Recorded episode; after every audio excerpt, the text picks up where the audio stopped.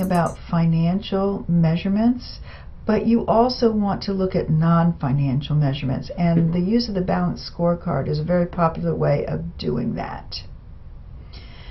The um, you create an expectation, certain values, and then they are measured, and you compare the expected values to what the measured values were, um, and just as you do in many of the financial areas, but we're looking at non-financial areas.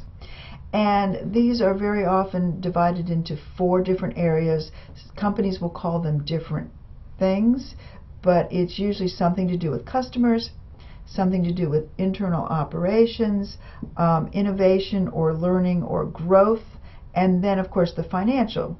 Um, so, um, in these different areas, you want to create measurement tools that will measure what is connected to the company's strategy for success.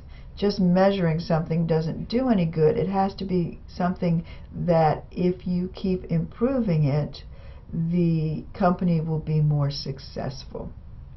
So, for instance, in the customer area, if um, on-time delivery is important, then you'll do surveys of your customers to see if they're satisfied with the delivery.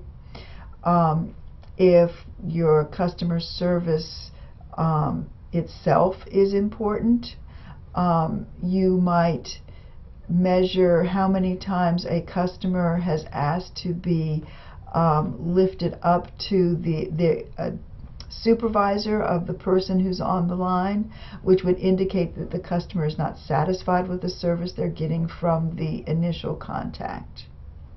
Internal operations.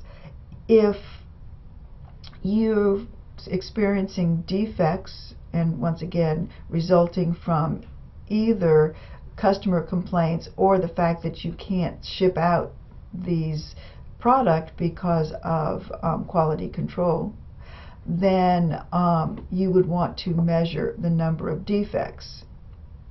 The um, innovation learning, if it's important to you to have a well-trained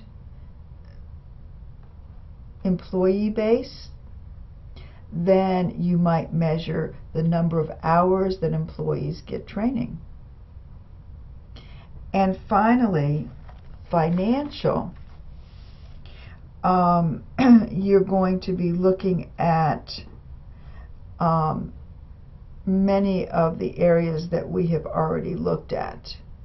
The costs um, per unit, the return, and uh, various and other things like that. So one of the basic advantages of using the balance scorecard is that it causes causes management to spend time evaluating whether or not they're meeting their expectations. Any of these type of processes make decision making better because it's forcing management to think about how are they going to succeed. In this case, you're creating measurements that relate to strategies if you're doing it right. And that makes managers think about okay, what is it going to take to be successful.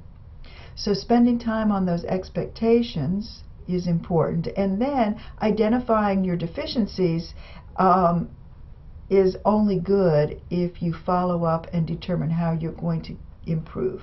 Keep improving is the key point. And that is all there is to it.